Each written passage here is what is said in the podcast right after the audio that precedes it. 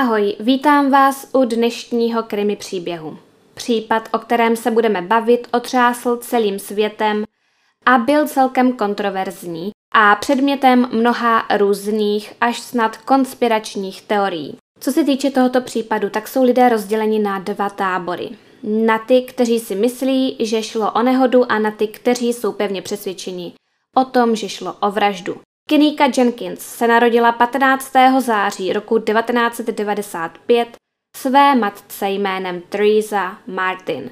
Kenika vystudovala střední školu Voice High School a žila v Rosemontu v Illinois. Kolem půl dvanácté v noci v pátek 8. září 2017 se 19-letá Kenika Jenkins vydala ven se svými kamarádkami. Zrovna se dozvěděla, že byla přijatá do nové práce v pečovatelském domě a toho využila. Své matce totiž řekla, že to jdou s kamarádkami oslavit na bowling a do kina. Ve skutečnosti ale jeli na oslavu narozenin kamarádky jménem Irene.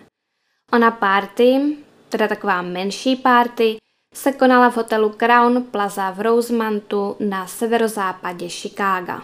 Kníka si půjčila auto od své matky a byla tou, která tu noc řídila. V autě s ní jeli další tři její kamarádky.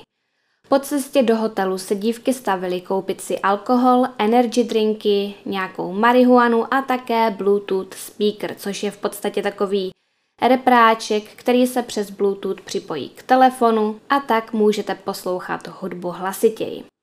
Po příjezdu na hotel kolem čtvrt na dvě ráno se dívky připojily k ostatním v pokoji číslo 927 v devátém patře. Tam se oslavovalo, lidé tam pili, kouřili marihuanu a vypadá to, že tam nebyla nějak extra vyhrocená mm, nebo špatná atmosféra. Ale bylo tam opravdu hodně lidí, a to kolem 30 až 40. Ten pokoj byl ale dost malý a tak se skoro pořád. Lidé zhlukovali i před pokojem a postávali na chodbě.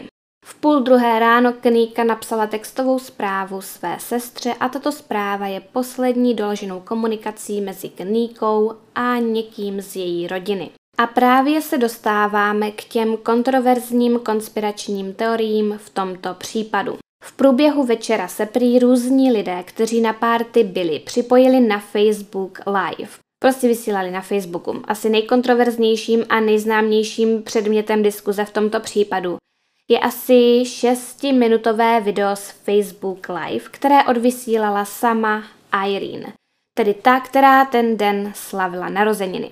Irene natáčí hlavně sebe, nebo tedy spíš jenom sebe, ale má na sobě zrcadlové sluneční brýle a v jejich odraze se dá chvílemi zachytit dění v pokoji. Video začala vysílat v jednu hodinu a 35 minut ráno. Vypadá to, že sedí přímo naproti posteli. Sama tedy sedí jakoby na jiné posteli, myslím, že v tom pokoji byly dvě manželské postele, um, na kterých seděli všichni ti lidé.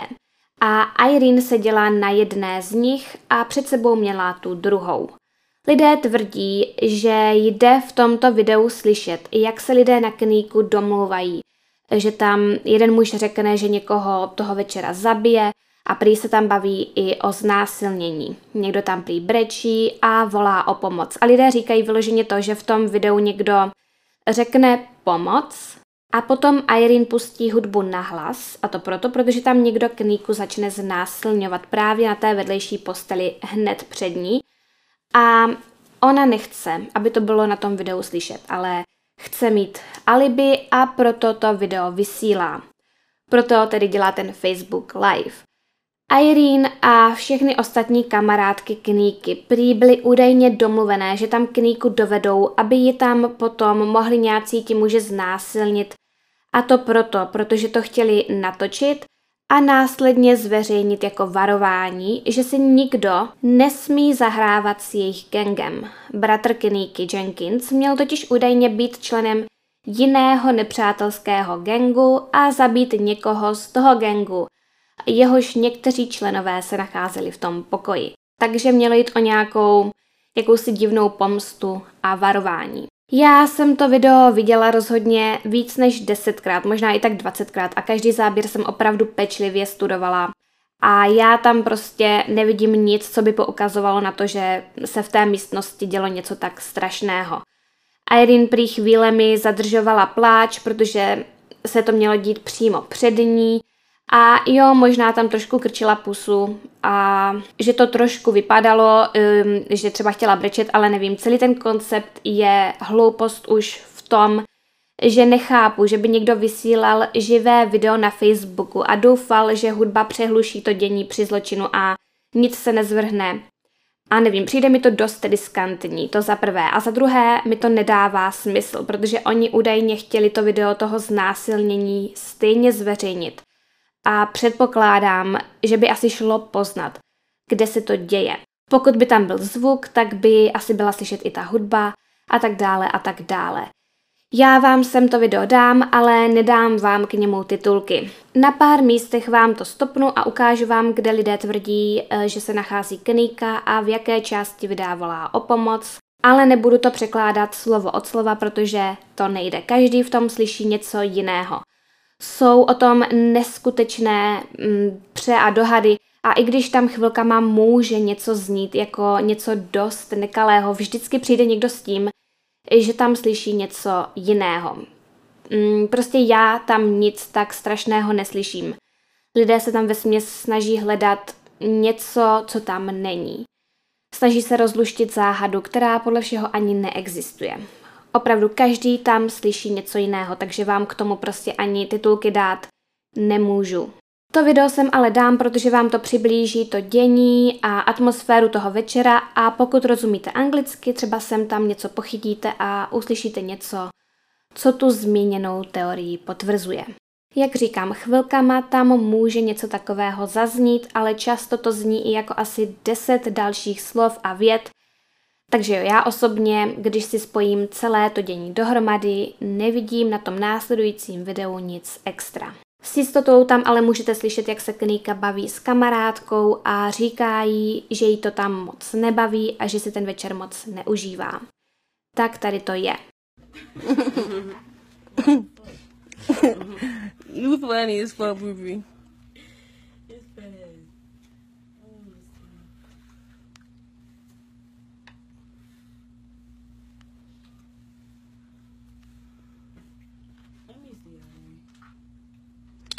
No, you roll, Sean. Look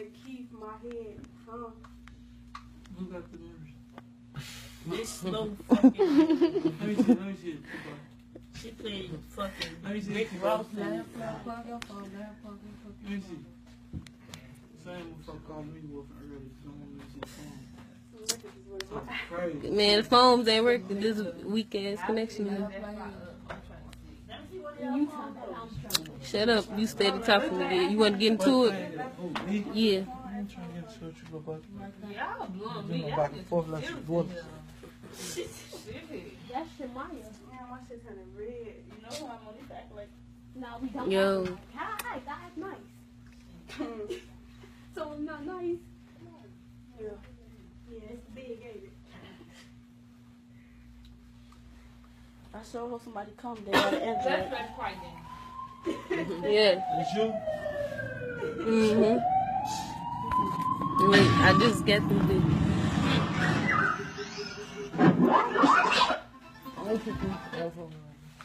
No, talk shit. All night.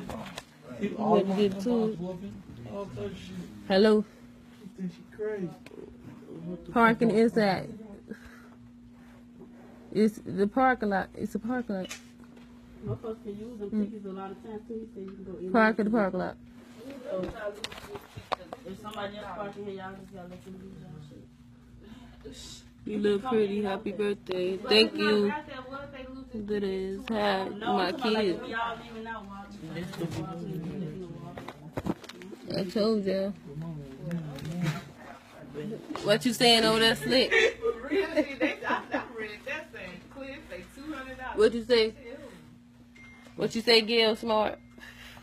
Oh, I'm I really need the weed, bro. Damn, I just got the weed. Bitch, you just passed and they just passed it back. Let me see who you talking to. It don't matter. I'm putting my face on it. Did you put any enforce in it?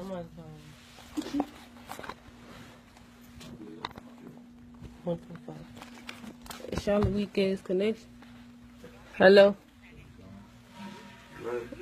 Nine twenty six. Twenty six. Hmm.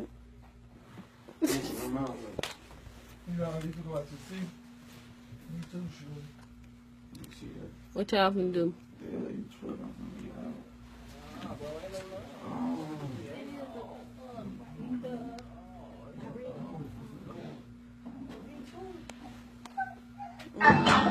No, thank Check. Yeah. Hmm.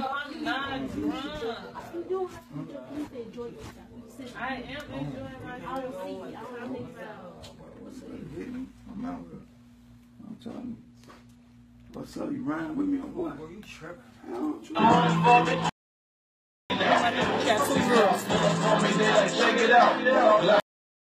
No, takže jo. Je jen na vás, co jste si z toho vzali. Ale podle těch nejznámějších teorií se to znásilnění mělo zvrtnout a Kníka měla zemřít. Ale kolem čtvrt na tři byla Kníka zachycena na Snapchatu a to video se dá dohledat celé. Já sem vložím jenom malinký kousíček. Kníka na sobě ten večer měla rifle a riflovou bundu a pod ní po většinu času jenom bílou podprsenku. Ale měla sebou nejspíš i bílé krátké tričko. Velmi krátký crop top. Takže tady je to video.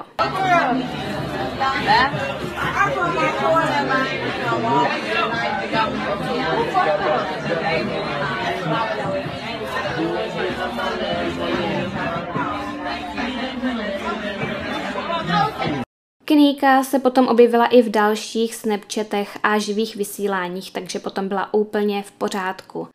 Nebo tak aspoň působila. Prostě si nemyslím, že v tom prvním videu došlo k něčemu hroznému. Krátce po třetí hodině raní se Kníka a její dvě kamarádky rozhodnou, že je čas jít domů. Opustí proto pokoj 927 a vyjdou na chodbu. V tom si ale Kníka uvědomí, že nemá ani klíče od auta, ani svůj mobil. Její telefon byl totiž zrovna tím telefonem, který byl připojený na ten Bluetooth speaker a hráli z něj písničky. Kníka byla v tu dobu už hodně opilá a stěží stála na nohách. Její kamarádky vypověděly, že když stály na té chodbě, tak se Kníka opírala o zeď, aby nespadla. Byly tam s ní tedy dvě její kamarádky a rozhodli se, že do pokoje pro věci půjdou obě a nechají Kníku na chodbě samotnou. Předpokládali, že nikam nepůjde. Nevypadala, že by byla v takovém rozpoložení, že by se někam vydala. Dívky prý byly v pokoji asi tak 30 sekund, opravdu chviličku, prostě jen odpojili telefon, který byl tuším ještě na nabíječce, vzali klíč a odešli. Vůbec se tam nezdržovali, ale když vyšli před pokoj, Kníka byla pryč. Myslím, že se do toho pokoje na malou chvilku vrátili, jen aby ostatním řekli, že Kníka už není na chodbě a zmizela. Řekli to přímo té oslavenkyni Irene. Ale jak ona, tak ostatní se tomu prý jen zasmáli. Oni nevěděli, že se něco stane. Nevěděli to, co my víme dnes a přišlo jim to vtipné. Možná i vy máte nějakého kamaráda nebo kamarádku, který se vždycky vydá na cesty, když se opije a mizí lidem pokaždé, když má příležitost. Na jednu stranu je takové chování nebezpečné, ale pro mnohé je to vtipné téma a stejně tak to brali přátelé kníky. Netušili, že by se něco mohlo stát. Mysleli si, že se rychle najde a to je všechno. Hned vedle pokoje je výtah a dle některých zdrojů ty kamarádky zmáčkly tlačítko, aby výtah zavolali, protože věděli, že v tom pokoji budou jenom pár sekund a mezi tím tam na ně ten výtah už mohl čekat. Takže je dle mnohých možné to, že Kníka do výtahu nastoupila. Dle jiných zdrojů to vypadá spíše na to, že si ten výtah i sama na patro přivolala. Musím uvést i to, že se obecně udává, že dívky v pokoji strávily 10 až 15 minut a ne jen pár sekund, ale to, že to trvalo jen maximálně minutu, opravdu uvedla samotná Irene v interview, které jsem viděla na YouTube. A to o těch 10 až 15 minutách jsem vždy jen někde četla, takže bych věřila spíše tomu, co říká Irene, ale nevím, opravdu nevím. Podle mě to nebylo vyloženě 30 sekund, ale nemyslím si, že to bylo víc jak 5 minut, jestli se chápeme. Ale kdo ví, ať to bylo jakkoliv dlouho, Kníka nastoupila do výtahu a sjela dolů. Chtěla jet do hlavní haly, do lobby, vlastně tam, kde je recepce, ale bohužel nejspíš zmáčkla špatné tlačítko a v důsledku toho sjela o patro níž.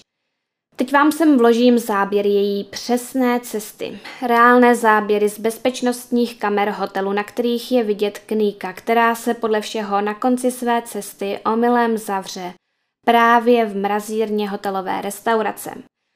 V takovém tom mrazáku, ve kterém můžete chodit. Pojďme se teď spolu na ty záběry podívat. Tady můžete vidět kníku, jak vystupuje z výtahu a namířila si to doprava. Na dalších záběrech se můžete podívat přesně na to, co viděla ona. Takže napravo jsou takové schody a nalevo je taková jakoby rampa. A ona se vydala nalevo po té rampě. Jde opravdu vidět, že je hodně, hodně mimo. No a tady zase vlastně můžete vidět, co vidí ona. Ona dojde vlastně na konec té chodby, kde potom zatočí doleva a zde znovu můžete vidět vlastně tu zatáčku z jejího pohledu. Tady je ta chodba znovu z jejího pohledu. Tyto záběry samozřejmě byly natočené až potom. A před sebou má v této chvíli tyhle dvojité dveře. Těmi projde a potom se před ní objeví ještě další dvojité dveře, které jste mohli na chvilku vidět v tom záběru a potom se ocitne v téhle kuchyni. To je vlastně kuchyně uh, hotelové restaurace, která se používá. A uh, na chvíli Kníka zmizí ze záběru a objeví se vlastně na jiné kameře, ale opravdu jenom na chvíli. Tady. No a potom vlastně zmizí ze záběru téhle kamery a objeví se znovu na té předešlé kameře a můžete ji na chvíli vidět dole v pravém rohu. Poté vyjde ven jinými dvojitými dveřmi. Ocitne se tady na téhle chodbě a všimněte si toho zábradlí vzadu. Ona přes ní za chvíli skoro přepadne. Potom se otočí a vrátí se zpátky a zajde do takového malého prostoru hned vedle toho schodiště. Tam se vlastně nachází taková malá fontánka na pití, na vodu. A vypadá to, že se tam kníka dokonce i napila, protože tam strávila v tom malém prostoru asi tak 10 až 15 sekund. Poté kníka vyjde ven a zajde na pánské toalety, kde stráví také tak 10 až 15 sekund. Když z těch záchodů vyjde, tak znovu zajde do toho malého prostoru vedle toho schodiště. Když z toho prostoru vyjde, tak se jakoby vrátí, tak udělá takový malý krok zpátky a podle konspiračních teorií v tu chvíli někdo zatáhl. Takže jo, potom se vrátí vlastně směrem zpět směrem zpět k té kuchyni a projde znovu těmi dvojitými dveřmi a ocitne se tady v tomhle prostoru. Tady v téhle chodbě, takže takhle to vypadá trošku opodál, tudy prošla a potom se vydala do leva. A vlevo můžete vidět tyhle dveře. No, těmi prošla a za nimi se vlastně nachází schodiště. Schodiště směrem nahoru a to Kníka vyšla. Takhle to vypadá nahoře. Zde se Kníka vydala těmito dvojitými dveřmi, zde je můžete vidět z druhé strany a tady se nachází druhá kuchyně. A tyto dveře, tyto dřevěné dveře, eh, dnes už bývají zavřené, ale v té době, kdy tam kníka byla, byly otevřené a ona skrz ně mohla projít. Tady jsou ty dveře z druhé strany a na dalších záběrech už můžete vidět tu kuchyni. Jak říkám, tohle je jiná kuchyně než ta první a byla nepoužívaná. No a na dalších záběrech už můžete vidět kníku, jak kuchyní prochází a míří si to přímo k mrazírně. Co se stalo je to, že tam kníka otevřela dveře chladírny. Toto jsou dveře chladírny. Za nimi se tedy skrývá chladírna. Dole na zemi je krabice a tady nalevo můžete vidět jiné dveře. A ty právě vedou do mrazírny. Takže Kníka musela projít chladírnou, aby se dostala do mrazírny. A uvnitř té chladírny bylo vlastně zasnuto. Toto jsou dveře mrazírny, které Kníka otevřela a vstoupila dovnitř. Na dalším záběru můžete vidět um, tady tenhle knoflík, tu kliku zvláštní, není to klika, je to prostě nějaký knoflík. A ten knoflík se má takhle zmáčknout, takhle snadno se to dá zmáčknout a člověk se může dostat ven. Stačí to prostě jenom zmáčknout, zatlačit a dveře se otevřou. Ta druhá kuchyň, ve které se ta mrazírna nacházela, se nepoužívala.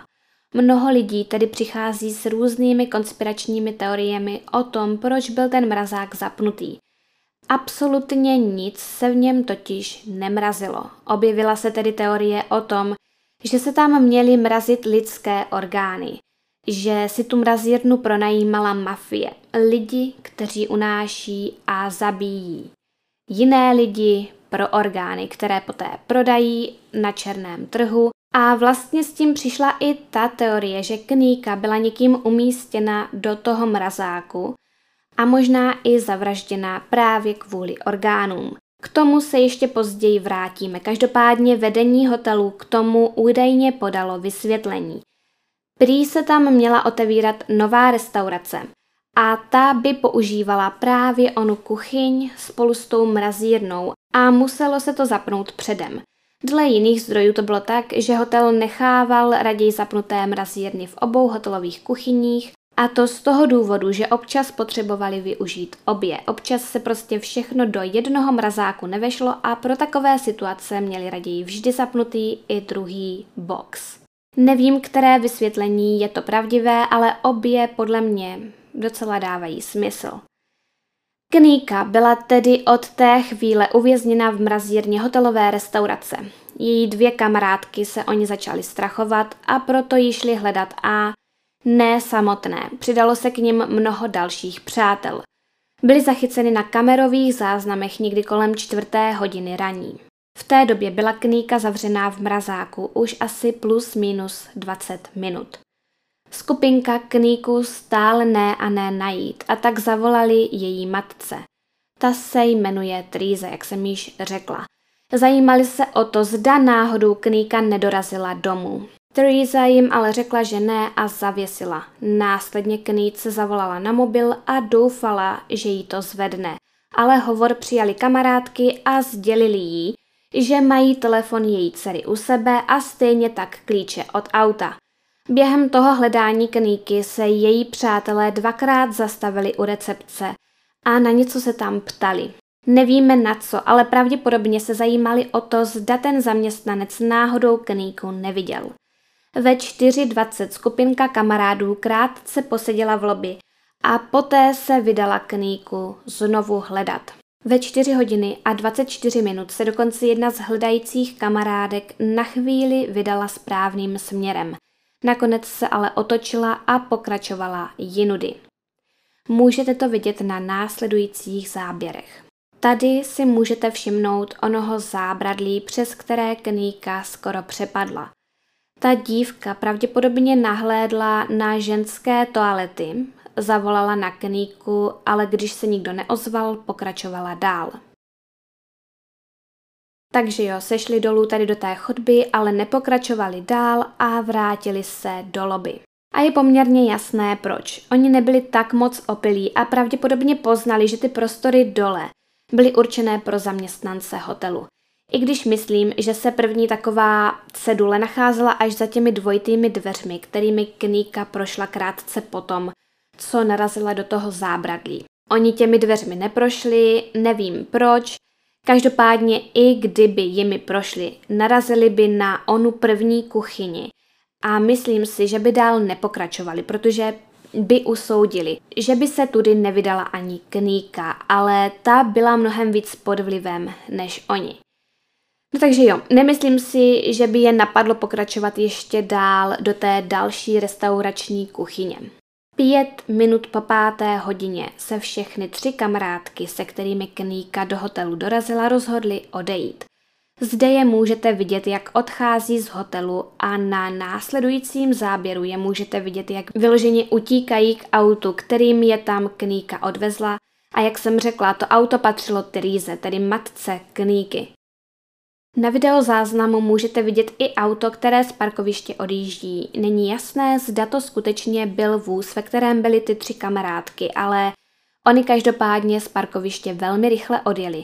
A to za Teresou, kterou poté k hotelu přivezli, aby s nimi kníku mohla hledat. Teresa si to okamžitě namíří k recepci a zeptá se, zda se může podívat na videozáznamy z bezpečnostních kamer, protože hledá svoji dceru a to by jí mohlo napovědět, kudy se vydala. Bylo jí řečeno, že se na záběry podívat nesmí. A to i proto, protože se na ně nesmí podívat samotný pracovník na recepci. Teresa tedy chtěla vědět, kdo se na ty záběry může podívat a pomoci jí. Dozvěděla se, že musí zavolat na policii a policisté poté v rámci vyšetřování záběry proskoumají. Teresa poté následující hodinu stráví tím, že spolu s pár dalšími lidmi hotel dále prohledává. Tentokrát ale hledající dokonce i klepou na dveře pokojů a ptají se ubytovaných hostů, zda někdo z nich kníku neviděl. Ve čtvrt na osm ráno Teresa konečně zavolá na policii. Přemýšlela jsem, že vám sem ten hovor vložím, ale myslím, že to není úplně potřeba. Ten hovor trval přes 10 minut a Teresa operátorovi situaci popsala. Řekla, že její dcera zmizela po tom, co pila s přáteli. Uvedla, že ji nikdo už velmi dlouhou dobu neviděl a že jí na tom něco nesedí a že by chtěla vidět kamerové záznamy z hotelu, ale bylo jí řečeno, že jí to bude umožněno až potom, co zavolá na policii a oficiálně ohlásí zmizení své dcery. Operátor se snaží celou záležitost bagatelizovat a pořád který se opakuje, že se má víceméně uklidnit a má jít domů a relaxovat a počkat, jestli se její dcera náhodou v průběhu pár příštích hodin neobjeví. Operátor vyloženě Terese řekne, že Kníka pravděpodobně jen někde leží, třeba u kamarádky nebo u kamaráda, eh, že je opilá a že se to stává často a není důvod panikařit. Ten operátor, který se nahlášení zmizení kníky vymluví. A pořád opakujem, že je na to moc brzo. A dokonce řekne i toto. Kdo ví, jestli ty její kamarádky vůbec mluví pravdu. On Terezu až jakoby zmanipuloval. Musím říct, že to byl dost zvláštní hovor. Teresa působila velmi klidně. V tu chvíli vůbec nepanikařila a snažila se vše brát logicky a myslím si, že toho ten operátor vlastně jakoby svým způsobem využil. Asi si myslel, že opravdu nejde o nic vážného a nechtěl na místo nikoho posílat, ale víme všichni, že to byla chyba. Mnozí mají za to, že kdyby se nečekalo, mohla by třeba Kníka ještě žít. Policie do hotelu přijela až v půl deváté večer a to z jiného důvodu, než byste očekávali. Někdo z těch lidí, kteří hledali kníku v hotelu, spustil požární poplach v domnění, že to pomůže kníku najít. Po spuštění poplachu lidé vybíhali ze svých pokojů. Zaměstnancům hotelu se to samozřejmě nelíbilo a tak zavolali policii. Po příjezdu se policisté Terezy zeptali, co se to tam děje a ona jim celou situaci vysvětlila. Policisté se poté vydali proskoumat pokoj, ve kterém párty proběhla, ale nic tam nenašli. Poté se policisté konečně rozhodli podívat na záznamy z bezpečnostních kamer. Nebo tedy oni tuto úlohu přidělili zaměstnancům hotelu takže zaměstnanci hotelu procházeli záběry z bezpečnostních kamer a krátce po půlnoci, tedy 10. září 2017, došlo ke smutnému nálezu. Na následujícím videu můžete vidět jednoho ze zaměstnanců, jak si to míří přes onu nepoužívanou kuchyni přímo do mrazícího boxu. Odtud poté vyjde rychlým krokem a přivede zpět policistu, který kolegům přes vysílačku ohlásí nález těla Kníky Jenkins. Ta ležela na zemi mraz jedny, byla položená na boku a obličej směřoval dolů k zemi. Kníka na sobě měla jen jednu botu, ta druhá ležela opodál. Její riflové kalhoty byly rozepnuté a za tělem jakoby za zády se nacházela černá gumička do vlasů. Všude v té mrazírně byla špína a podlaha byla neskutečně špinavá a kvůli tomu měla Kníka špinavé oblečení. Kníka Jenkins umrzla k smrti. Vyšetřovatelé mrazírnu proskoumali, nafotili a poté Kníku přemístili na lehátko a zabalili její osobní věci, které se u ní našly. Následovala nepříjemná povinnost. Někdo z policistů musel nález těla oznámit Therese. A pokud jste slyšeli ten její hovor na policii, tak vám možná Teresa připadala až moc klidná, ale následující video jasně potvrzuje, že byla smrtí své dcery zdrcená. Na následujících záběrech můžete vidět Terezu a policisty zajít do místnosti. Tam jí policisté informují o smrti její dcery, načež Teresa v panice vybíhá z místnosti a poté i z hotelu. Tam se ale bohužel musela kolem čtvrt na pět ráno znovu vrátit identifikovat tělo své dcery. Někdy po páté hodině ráno Teresa na Facebook umístila video, ve kterém všem děkuje za to, že se zúčastnili pátrání po kníčce a za to, že se za ní modlili. V onom videu následně oznámí i smrt své dcery. Já vám sem to video za chviličku umístím a vím, že v něm mnohým může Teresa připadat až moc klidná a právě proto jsem vám chtěla ukázat i to předchozí video, na kterém jste mohli vidět, jak zareagovala potom, co se o smrti Kníky dozvěděla.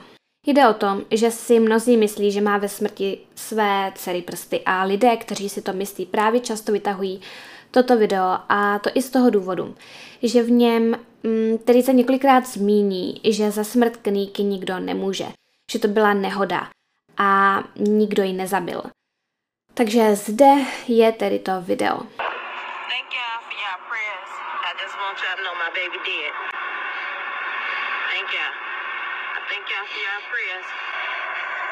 And for the book, for the record, no, didn't nobody do nothing to her, y'all. Didn't nobody do nothing to her. Ain't no, ain't, ain't nobody do nothing to her. She was left at the party, but then nobody set up or nothing. She was found in, a, in, in at this hotel right here. In a freezer. My baby dead. Thank y'all once again. I love y'all. Peace. Pitva proběhla ještě toho dne a kromě malého poranění kotníku se na těle nenašla vůbec žádná zranění, a to ani žádná vnitřní zranění. To tedy vylučuje možnost znásilnění. Kníka měla v těle kofein, alkohol a látku zvanou topiramát, která se vyskytuje například v léku zvaném Topamax. Tento lék se používá k léčbě epilepsie a prevenci migrén. Migrény Topamax však neléčí, pouze jim předchází a proto je třeba tento lék užívat dlouhodobě.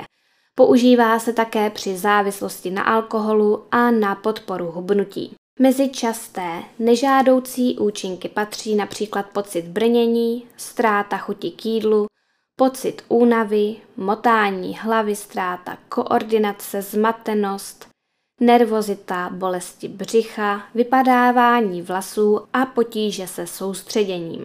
Pokud se tento lék užívá s alkoholem, může to prohloubit účinek obou látek. Stejně tak, pokud je užíván spolu s marihuanou. Podle svědků však Kríka ten večer pouze hodně pila Hennessy a energy drinky a to odpovídá i toxikologickému nálezu. THC Kníka v systému neměla. Patolog za příčinu smrti označil hypotermii v důsledku vystavení těla nízké teplotě v mrazírně v kombinaci s intoxikací etanolem a topiramátem, která výrazně k hypotermii přispěla. Hypotermie neboli podchlazení je stav, kdy teplota organismu poklesne pod úroveň potřebnou pro běžný metabolismus a fungování. U teplokrevných zvířat, včetně člověka, se za normálních podmínek teplota udržuje na stabilní úrovni. Hypotermie nastává, pokud vnitřní mechanismy těla nedokáží kompenzovat ochlazování vnějším prostředím. Za limit, kdy již člověk není schopen života, se považuje tělesná teplota 25 stupňů Celsia. Smrt Kníky Jenkins byla prohlášená za nehodu. Mimochodem asi po dvou hodinách po nálezu těla Kníky byla teplota uvnitř chladírny změřena. Po celou dobu těch dvou hodin byly dveře otevřené a i přesto tam byla změřená teplota pouze jednoho stupně Celzia. Myslím, že jsem to nezmínila, ale policie se k záběrům z bezpečnostních kamer dostala až po nalezení těla Kníky. Každopádně záběry z kamer stanovenou příčinu smrti jenom potvrdili. Krátce po smrti své dcery se Teresa objevila v pořadu Doktor Oz. Tam uvedla, že se domnívá, že smrt Kníky nebyla nehoda. Teresa v pořadu řekla, že je přesvědčená o tom, že má ve smrti její dcery někdo prsty a uvedla, že si to myslí hlavně z toho důvodu, v jakých podmínkách bylo nalezeno tělo. Konkrétně jí šlo o to, jak byla Kníka oblečená a neoblečená. Teresa uvedla i to, že ten zmíněný lék, ten topiramát, prý nikdy nebyl Kníce předepsán a tudíž jí klidně někdo mohl drogu podsunout a omámit ji. Ale pojďme si to hned vyvrátit. Tento pyramát se dle patologické zprávy nacházel v systému kníky v takové podobě, nebo prostě v takovém množství, nevím přesně, jak to funguje, ale prostě přišlo se na tom, že ho kníka brala dlouhodobě a pravidelně. Nešlo pouze o jednorázovou dávku té látky. No a co se týče toho oblečení, tak ano, Kníka neměla jednu botu, měla rozepnuté kalhoty a někde se uvádí, že měla i vyhrnuté tričko. Ale to vůbec nemusí znamenat, že nešlo o nehodu, protože v souvislosti s hypotermií je známý jev, kterému se říká paradoxní svlékání. Paradoxní svlékání je zvláštní chování při vystavení extrémnímu podchlazení, kdy se jedinec zbavuje většiny nebo dokonce všeho svého oblečení. Jev je často popisován u obětí zemřelých právě z důvodu hypotermie a může být mylně přisuzován sexuálnímu napadení. Tento fenomén nejspíš vzniká z důvodu vyčerpání cév – jejich rozšířením a náhlým přísunem teplé krve z centra do periférie a tím paradoxnímu pocitu přehřátí. Ke svlékání potom přispívá i zmatenost a dezorientace osoby. Po paradoxním svlékání často následuje další zvláštní projev, takzvané terminální hrabání. A já vím, že to hrabání s tímto případem nesouvisí. Každopádně mě to moc zaujalo a myslím si, že většinu z vás by to též mohlo zajímat. Já jsem totiž třeba už před zpracováním tohoto případu o paradoxu s vlékání slyšela, ale o hrabání ne. Terminální hrabání je zvláštní fenomén objevující se u obětí zemřelých na extrémní hypotermii. Jedinci v tomto stavu se snaží vyhrabat si úkryt, kam by se mohli schovat a snížit tak rychlost ztráty tělesného tepla. Příčinou je zřejmě autonomní proces mozkového kmene, který ve finálním stádiu podchlazení spouští primitivní pudy, jaké známe například u hibernujících zvířat. Analogií může být ukrytí do těsného prostoru, například pod postel nebo za skříň, no a terminálnímu hrabání pravidla předchází paradoxní svlékání což mně přijde velmi zvláštní, vlastně jak ten mozek funguje, že se ti lidé nejdříve vyslečou a potom se zase chtějí zahřát um, a tak se zahrabou. Říkala jsem si, že by to větší smysl dávalo spíš naopak. Opravdu jsem o tom nikdy neslyšela. Doufám, že tu vsuvku oceníte. Teď už zpět k případu. Takže jo, podle mnohých je paradoxní svlékání naprosto jasným vysvětlením stavu oblečení při nálezu těla Kníky Jenkins. Chci jen uvést, že je dost lidí přesvědčeno o tom, že Teresa nemohla s jistotou vědět, že Kníka Topy Marát nebrala. Kníka už byla plnoletá, bylo jí 19 a k doktorovi už chodila sama a její matka neměla k jejím lékařským záznamům přístup. Kníka pravděpodobně nechtěla, aby její matka věděla, že onen lék bere. Mimo jiné se totiž používá i jako stabilizátor nálad pro různé psychické poruchy. A lékařské záznamy kníky nebyly nikdy zveřejněny, takže se prostě nedá potvrdit, zda její matka mluví pravdu. Je opravdu zvláštní, že v jeden moment tvrdí, že za smrt její dcery nikdo nemůže a poté je naprosto přesvědčená o opaku. K tomu se ještě později vrátíme. Mimochodem, Kníka sice byla dle zákona plnoletá, ale stále nedosáhla věku, ve kterém by mohla legálně pít alkohol. Policisté po nálezu těla Kníky Jenkins dvakrát kontaktovali její matku a žádali ji o možnost podívat se do telefonu její dcery. Doufali, že tam najdou nějaké užitečné informace, ale Teresa odmítla a telefon jim nepředala. Uvedla, že si ho sama celý projela a prohlédla a nic důležitého v něm nenašla. Ale všichni víme, že policie může obnovit nějaké smazané soubory nebo zprávy a tak podobně. No a tím se tak nějak opět dostáváme k těm šíleným teoriím v tomto případu. Upřímně nevím, jestli jsem někdy viděla tolik konspiračních teorií ohledně nějakého případu. Smrt Keníky Jenkins se řeší dodnes a jen na YouTube je tolik videí potvrzujících, potvrzujících desítky různých teorií. Pojďme si rozebrat ty nejhlavnější. První teorie se zakládá na tom, že Keníku zavraždili její přátelé. Existuje více verzí toho, proč to udělali a jak to udělali. Jeden ten příklad jsme si uvedli už na začátku videa, když jsem vám říkala o tom videu, co bylo vysíláno živě na Facebooku.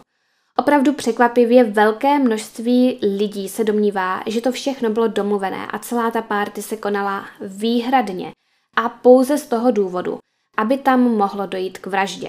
Ti lidé, co byli na párty, prý měli známost u ochranky hotelu. Pracoval tam prostě nějaký jejich kamarád nebo kamarádka a to je vlastně i potvrzené, ale v tom smyslu, že ti lidé na té párty věděli, že můžou jít do hotelu pít a kouřit marihuanu a nic se jim nestane. Nikdo je nevyhodí. Ta marihuana prý byla cítit po celém patře a prý ohledně toho byly nějaké stížnosti. Takže je potvrzené, že v hotelu pracoval někdo známý těch účastníků oslavy, ale dle teorií tento člověk zajistil zapnutí toho mrazáku, i když se nepoužíval a poté tam prý tělo kníky dopravil v nějakém černém pytli na odpadky. Prý je to zachyceno na kameře, ale říkám vám, ničeho takového jsem se nedopátrala. Absolutně nic takového podle mě neexistuje. Hned několikrát jsem se pod různými články i pod YouTube eh, videí dočetla o tom, že se při pitvě kníky pod jejími nechty našly stopy černého plastového pytle a opět nikde v žádných těch oficiálních zdrojích se nic takového neuvádí, takže nechápu, kde to ti lidé berou.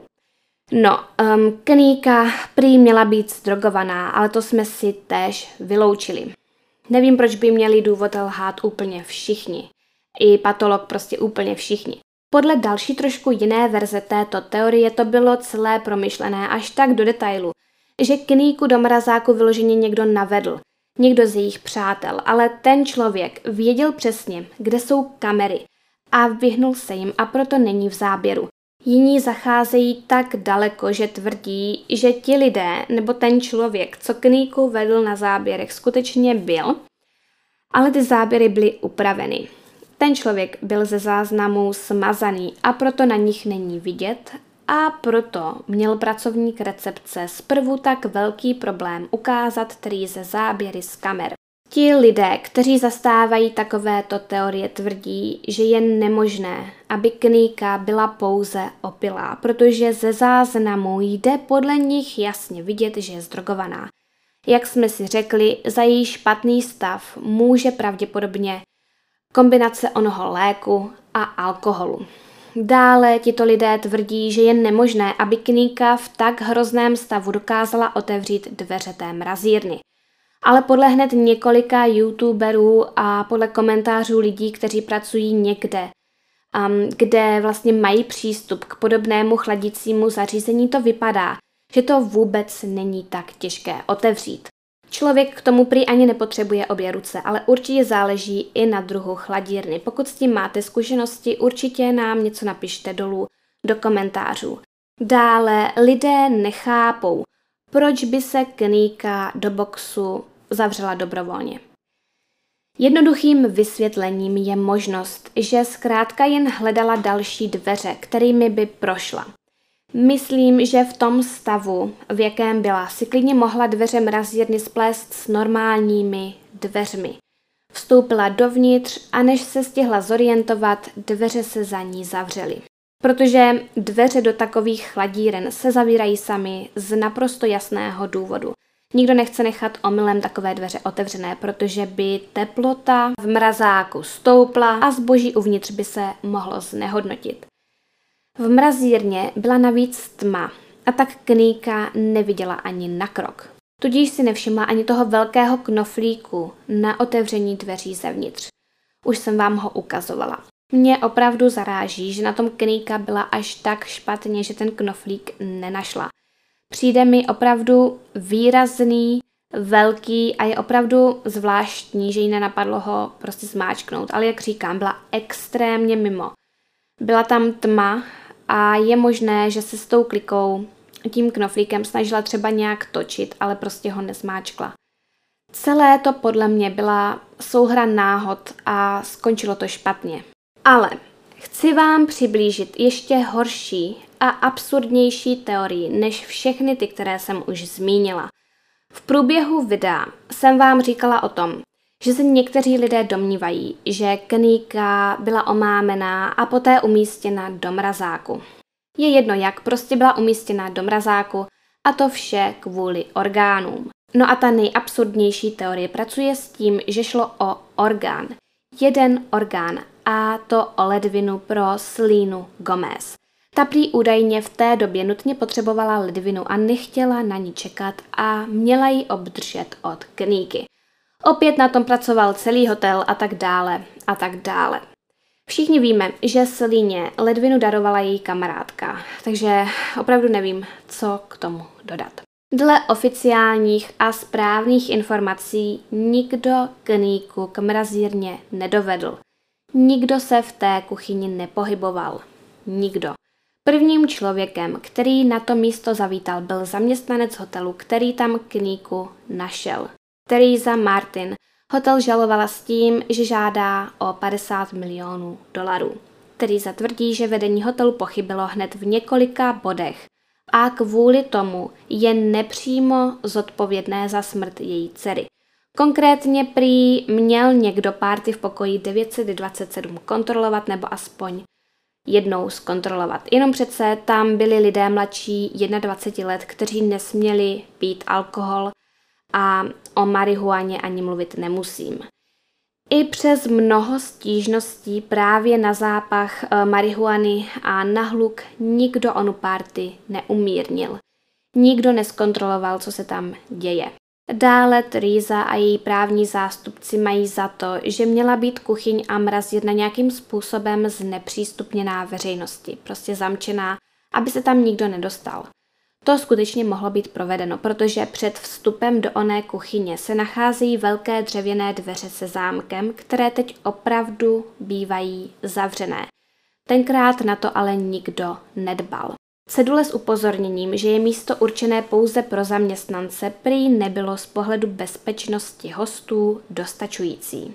A hlavně má Teresa a její právníci problém s chováním zaměstnanců po zmizení kníky. Mají za to, že se měli více starat. V jejich hotelu zmizela 19-letá dívka. Její matka do hotelu přijela a chtěla vidět záznamy z kamer a nikdo se na ně nepodíval. A i když se uvádí, že ten zaměstnanec na recepci k takovému úkonu neměl pravomoce, mohl prý údajně zavolat někomu výše postavenému, kdo by mu to buď povolil, nebo by přijel a podíval se na záběry sám. Nic z toho se ale nestalo a zaměstnanci hotelu po kníce ani nepátrali a dokonce na Trizu a lidi, kteří se kníku snažili najít, zavolali policii. Ano, podle mě vedení hotelu mohlo na situaci reagovat mnohem, mnohem lépe. Stejně tak jako operátor linky 911. Případ smrti Kníky Jenkins je uzavřený. Policie si stojí za tím, že šlo o nehodu. A já musím souhlasit. V tomto případu je mnoho jasných důkazů. Máme k dispozici video, na kterém Kníka sama po svých dojde do kuchyně a zmizí v oblasti, kde stojí mrazák. Na žádném z dalších záběrů ji z toho místa nevidíme výjít a nevidíme v té oblasti ani nikoho jiného. Pitva navíc neodhalila žádné důkazy, které by nasvědčovaly něčemu jinému než nehodě. Ve Spojených státech amerických je mnoho lidí napadáno, pokud zmíní, že zastávají oficiální vyšetřovací verzi, což mi opravdu nejde do hlavy. Takže jo, zde tento krimi příběh ukončíme a mám pro vás super zprávu. Vypadá to, že brzy skutečně budu mít merch, tak mi držte pěsti, ať vše stihnu a zvládnu. Dejte mi vědět, co si o tom celém případu myslíte vy a pokud se vám toto video líbilo, dejte mu prosím like. Pokud vás zajímá, o čem si budeme povídat příště, nezapomeňte odebírat můj kanál a zapnout si upozornění na nová videa kliknutím na ikonu zvonečku. Pokud se chcete dozvědět více o tématu a času vydání dalších příběhů, můžete mě sledovat na Instagramu. Profil nese název krimi.příběhy. Odkaz vám umístím do popisku pod videem. Tam také najdete odkaz na stránky, na kterých mě můžete v mé tvorbě podpořit. První stránkou je můj Patreon, kde se můžete stát mým patronem a získat za to super benefity, jako například poděkování ve videu nebo dřívější přístup k příběhům. Pro některé patrony je totiž zveřejňuji s předstihem. Další stránkou je Buy Me a Coffee, kde mi můžete zakoupit kafíčko. Na závěr bych tedy chtěla poděkovat všem, kteří mě už podpořili. Moc krát děkuji i mým patronům. Jmenovitě jsou to Klára, Apra, Kateřina, Mirka, Štěpánka, Lucie, Janka a Lukáš. Mé díky patří i patronům, jejíž jména jsem umístila na obrazovku a taky těm, kteří si přejí zůstat anonymní. Vaší podpory si moc vážím a děkuji, že jste se na video dodívali až do konce a budu se na vás těšit u dalšího příběhu.